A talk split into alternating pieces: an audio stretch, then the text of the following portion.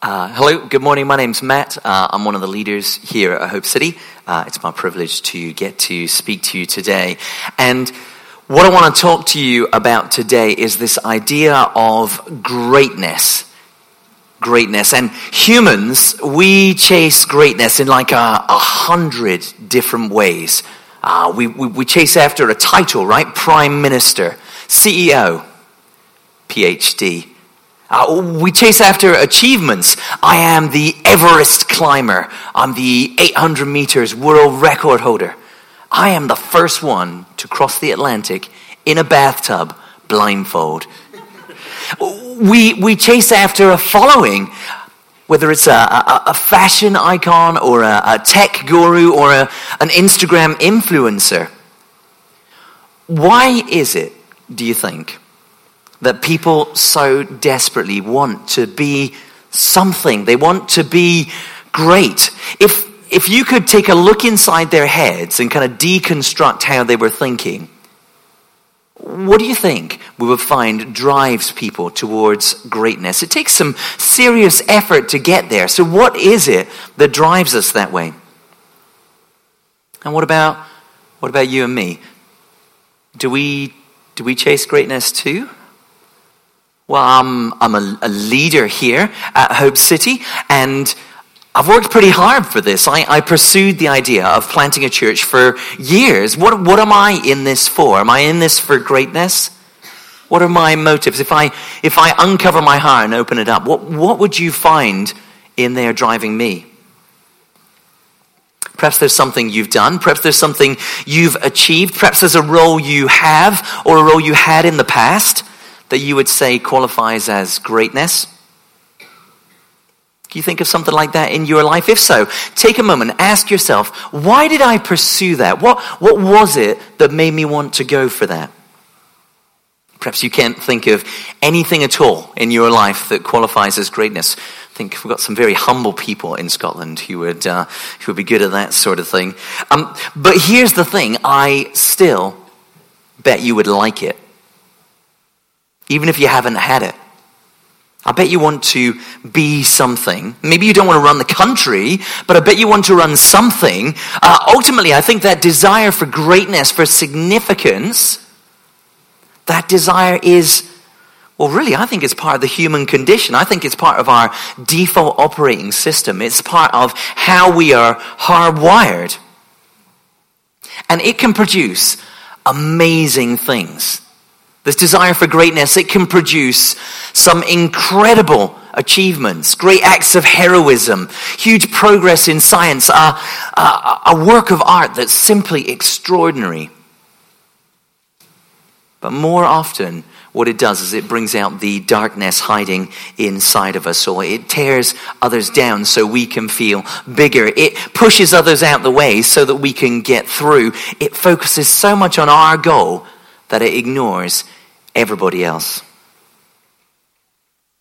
And yet it seems like this desire for greatness is inside all of us. It's hardwired into our souls. Could we just erase it, do you think?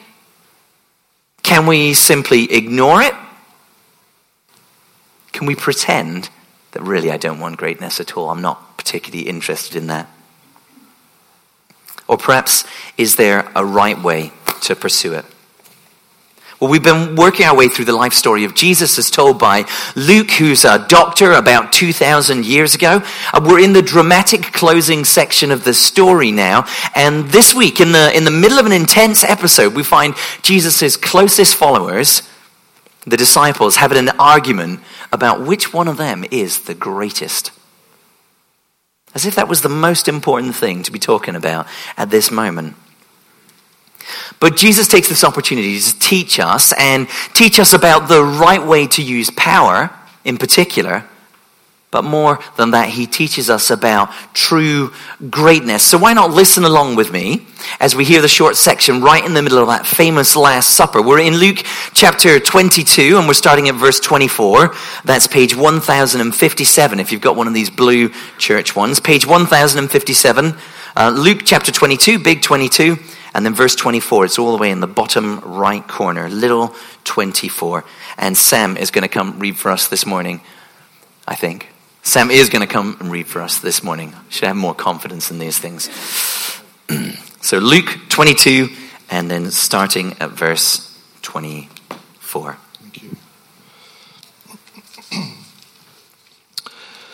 A dispute also arose among them as to which of them was considered to be the greatest.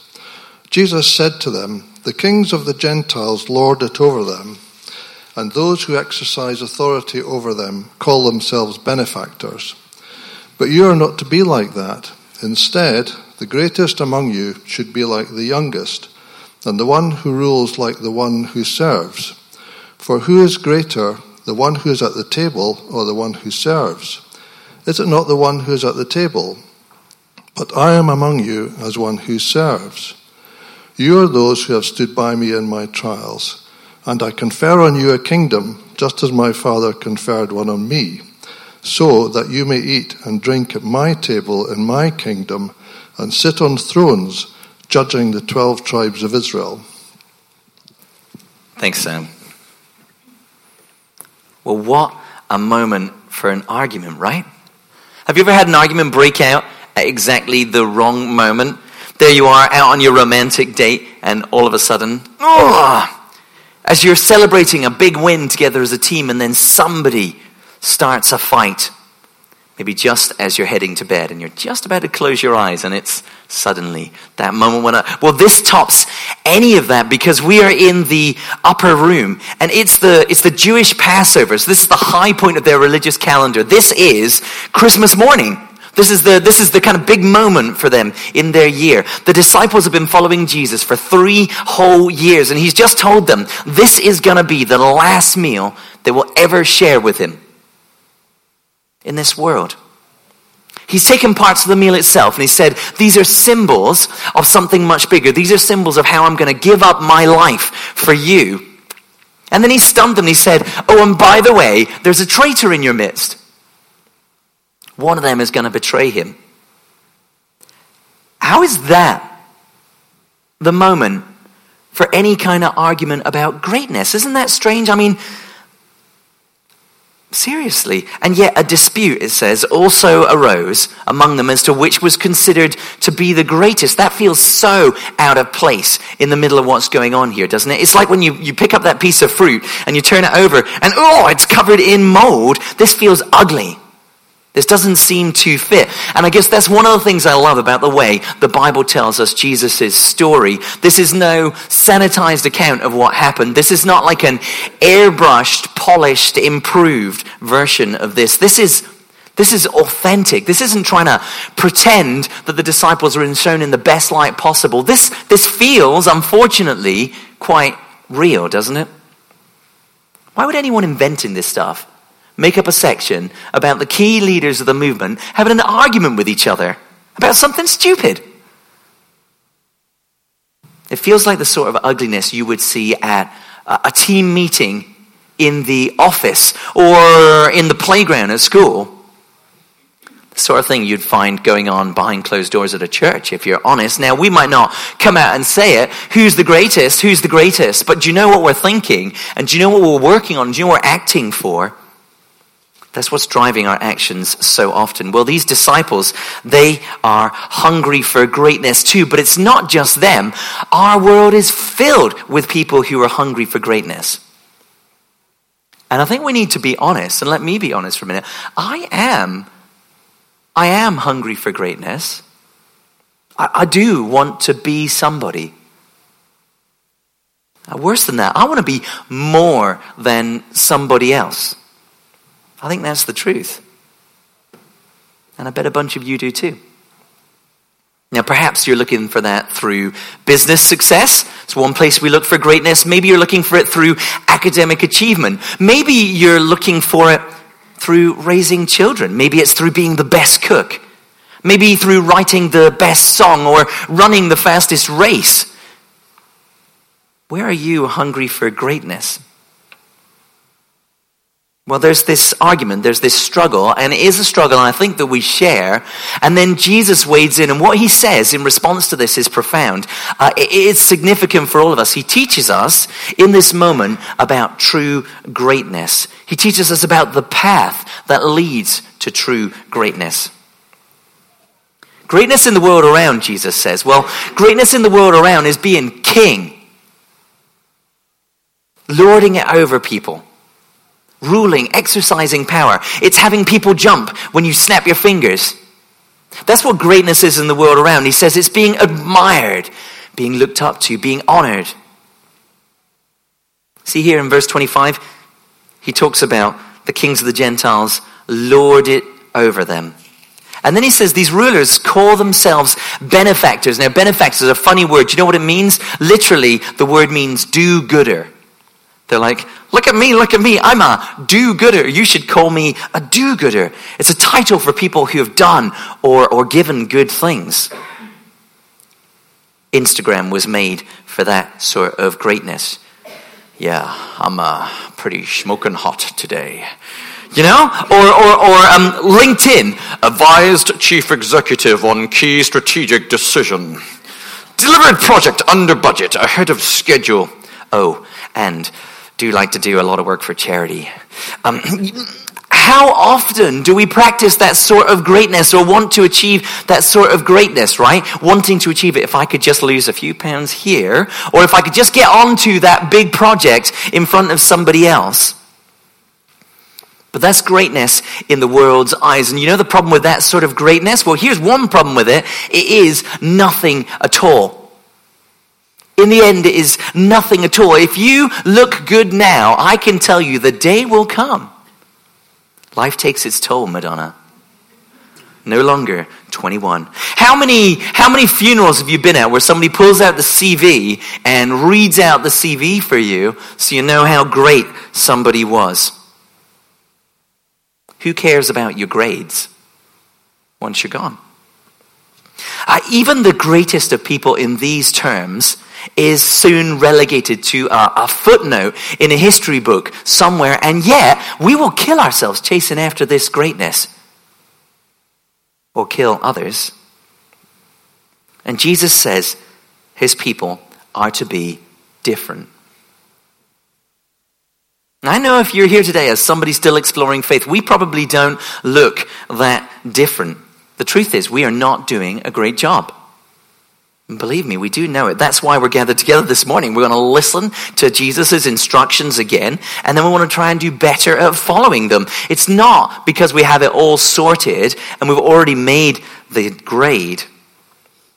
We're here because we know we haven't. Jesus says his people are to be different. And then he gives them two contrasts to work with, two contrasts to these patterns from the world. The greatest, should they, should they shout it? Should they trumpet it? Should they demand that they get special titles? Should they be pointing at themselves saying, look at me, look at me? No. The greatest, it says, are to be like the youngest. Verse 26, the greatest are to be like the youngest. Now, what does he mean by that? Does he mean the great ones are meant to be the cutest? Or the great ones are the most innocent? What do you associate with being young? Well, in that culture, at that time, do you know what that meant for them? Kids were not the center of the universe like they are today. People did not spend their lives running after their children, taking them to ballet, judo, piano, football, tutor, yoga, and then back to ballet. Back then, children were the least, uh, the least important, the least significant. If there's an ugly job to do, do you know who should do the ugly job? Children. Yeah. Uh, if there's a decision to be made, whose opinions are of no significance whatsoever? The children. Maybe this is a good plan. That's how it was anyway. So when Jesus talks about the greatest ones among his people, the big hitters, the serious players, the guys with the long titles, the big hats, and the fancy robes, when he says they're to be humble like a child, to consider themselves unimportant, insignificant, that's what he's saying. Not to have people run around after them, pamper them, take care of them. Greatness among God's people is about humility, and sure, it is easy to point the finger at others, isn't it? But Jesus is talking to us. Greatness doesn't say, Move aside, I am coming through. Greatness doesn't say, Well, let me tell you. Greatness says, Will you tell me? Greatness doesn't take the solo. it makes room, the space for somebody else to play. So, how are we doing at True Greatness? How much do we want to be important? How much more do you talk than listen? How much more do you want to be star rather than supporting cast? Maybe you're not doing too well. Uh, maybe I'm not doing too well. But there's more that Jesus wants to show his disciples and us here. Uh, Jesus speaks about what greatness is among his people, and then he tells us how to lead among his people. You might be thinking, well, that's irrelevant. I'm not a leader. Now, let me give you three reasons to listen still. First, we all have spheres in which we lead in the home, uh, among our friends, on a serving team Second, it's going to help us consider what sort of leaders should you follow and who should you avoid. And third, it teaches us more about what true greatness is through the pictures that Jesus uses here. So, how do you lead among God's people? And again, it's a contrast to how the world exercises power. Jesus says the one who rules should be like the one who serves. The one who rules should be like the one who serves. Now, what does that mean? Well, there's a powerful picture right here for us. In this scene of Jesus' story, last week, if you were with us, you would have seen Jesus literally serving his disciples bread and wine, literally bringing them food. And that's what the word serve means at its root here. It means wait on tables. That's the kind of fundamental meaning to it. Jesus has literally just been waiting on his disciples' tables.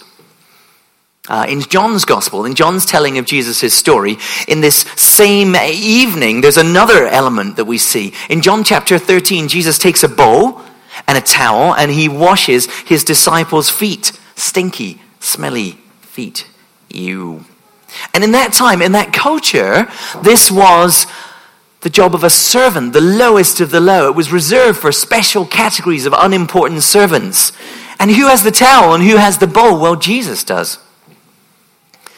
And Jesus, in case you've not been with us through the story, has been shown to be the unique Son of God. He's been shown to be unequaled, preeminent over all creation. And here he is waiting on tables and washing feet. Now, that's not a role for an equal among friends. That's not a role for a player. That is no role for a king. That cannot be a role for the King of Kings, can it? Or so we assume, but it is, it is no accident. Jesus is making a point. Jesus is leading from the front here. He is leading by example. Even if we just take these things at face value, serving food and washing feet, but both of these things really are symbols for how Jesus is going to serve his followers in a radically greater and a radically more costly way in just hours. He'll do more than take on the role of a house servant. He'll be tortured. He'll die a terrible death, a death which served them because it was a death for them. It was a death in their place. Otherwise, it would have been theirs. Otherwise, it would have been ours. Can you get your head around just how extraordinary Jesus' demonstration of leadership is? The Bible describes it uh, elsewhere like this it says, Jesus is the one who, being in very nature God, did not consider equality with God something to be used to his own advantage, but rather he made himself nothing by taking the very nature of a servant, being made in human likeness and being found in appearance as a man. He humbled himself by becoming obedient to death, even death on a cross. As Jesus teaches how it is that his followers should lead, he says, The one who rules should be like the one who serves. He is also modeling that. I am among you, he says, as one who serves. Verse 27. That is so different from the way ruling works in the world around us, from the way leading works in the world around us. Jesus is inviting us into a kingdom where leading and ruling is defined by serving those you are over. It's defined by his own example of giving up your privilege, your honor, your comfort, your freedom, even your life for the good of those you are leading. And that is true greatness. That's what defines true greatness. So perhaps is not such a bad thing that within us we have this desire for greatness, this hunger for greatness. If we were to pursue that sort of greatness, one which is humble, one which serves others, can you imagine what sort of world that would produce? There's one more thing here to help us as we think about transforming the way we lead and the way we interact with each other, as we think about pursuing true greatness. The passage we just read which talks about what Jesus did. Well, it goes on to say this. It says, Therefore, God exalted him to the highest place. He took himself all the way to the bottom, and God exalts him to the highest place, gives him the name above every name, that at the name of Jesus every knee should bow in heaven and on earth and under the earth, and every tongue acknowledge that Jesus Christ is Lord to the glory of God the Father. Jesus' story does not end with him as a servant or end with his death. It ends with him exalted over everything, exalted over everyone. And in our passage today, did you notice at the end, even as Jesus speaks to his disappointingly fractious disciples, he himself tells them they have a place in that greater and more glorious future. Verse 29, he says, I confer on you a kingdom. They want to be great. They're arguing about who's the greatest, you know. They're going to have a kingdom one day. These first disciples, they will share in Jesus' future kingdom. How's that for greatness? They're going to feast at his table. They're going to sit with the king of kings. If you're describing greatness, what's an invite to the palace for a tea party? Uh, what's an OBE? Well, what is sitting at the table with the risen Lord Jesus himself, now exalted in glory. Jesus is the pattern of humble service. He's also the pattern of future glory. The disciples aren't going to be the king. Read carefully. He says that it is my kingdom still, my table still. Only one king, Jesus, but they will be received by the king. They'll be welcomed by him. They'll be honored by him. And that is greatness worth running after. That is greatness worth pursuing. That is greatness which is achieved through humility and through service. Two minutes as we close to get practical. What does this mean for you and me this week, practically? Well, there's no question this passage applies first to leaders in the church, right? It applies to me, to our elders to our directors, to the many others who lead in our church, because participation is one of our key values. There are lots of people leading at different levels. And it says to us, Do you want to be great?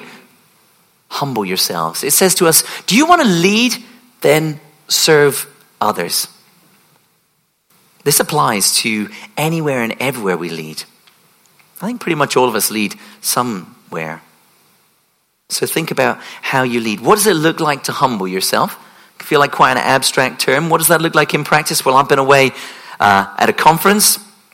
And it just so happens the same theme came up in one of the sessions there on the same passages. Uh, so I've been double challenged this week on it.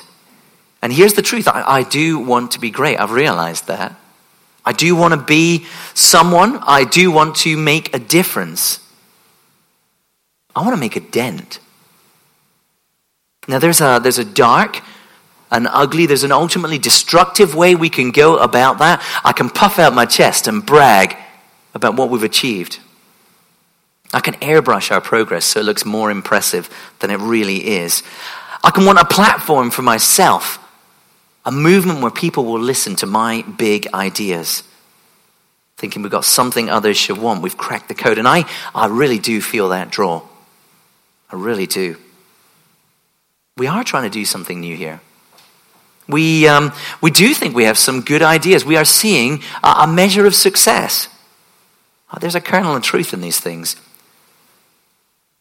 But the right way to go about pursuing greatness is not through boasting, it's through humility. And that looks like celebrating others' successes. That is something you can all do this week. More than talking about your own.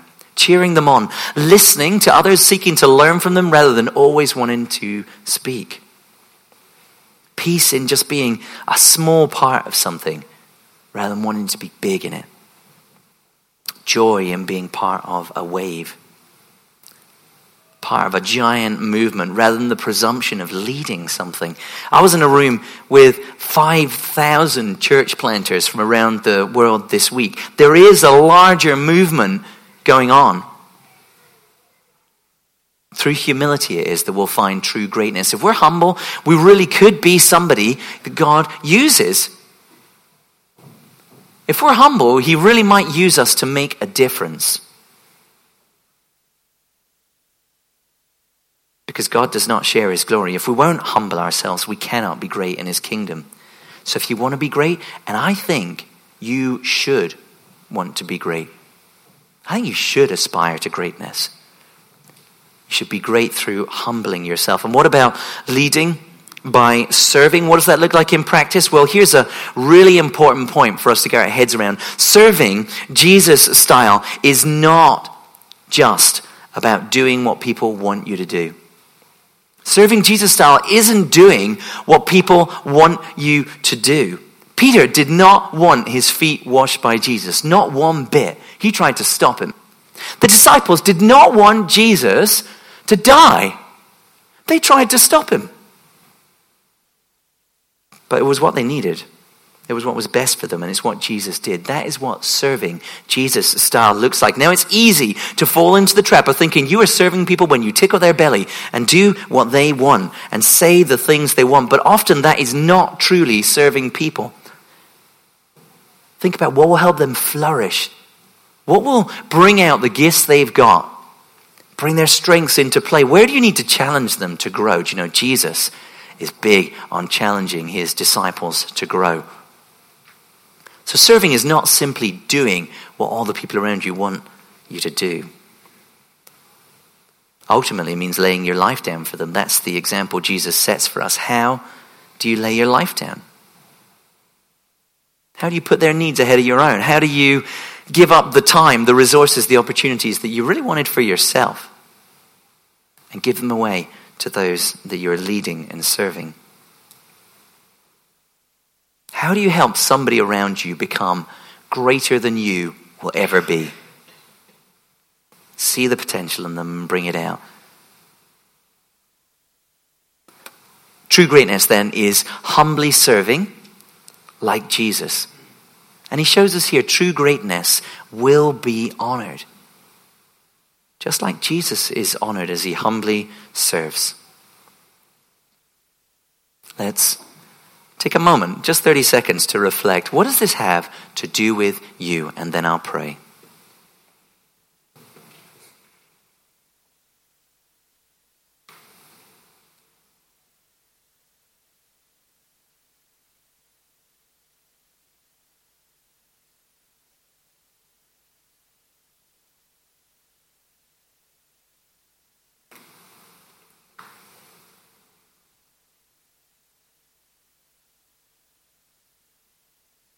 Father God, you, you, you know us. Uh, nothing we can hide from you. Father God, you see straight through us. Uh, you see the mess that our desire to rule over people and be honored and exalted is making of your world. Jesus shows us a different way to live, and I pray you'd help us to listen and to follow. Thank you that you have planted a desire for greatness in our hearts, and it's a desire that can be fulfilled only and ultimately in you, with you, in your kingdom. Please help us this week. Help us when we don't want to be humble. Help us when we don't want to serve. You know that we need your help. We pray by your Spirit you would be working, changing hearts, that you change my heart and attitude towards these things. That you change uh, our lives as uh, your people. Thank you that you are so humble, that you serve us at such cost.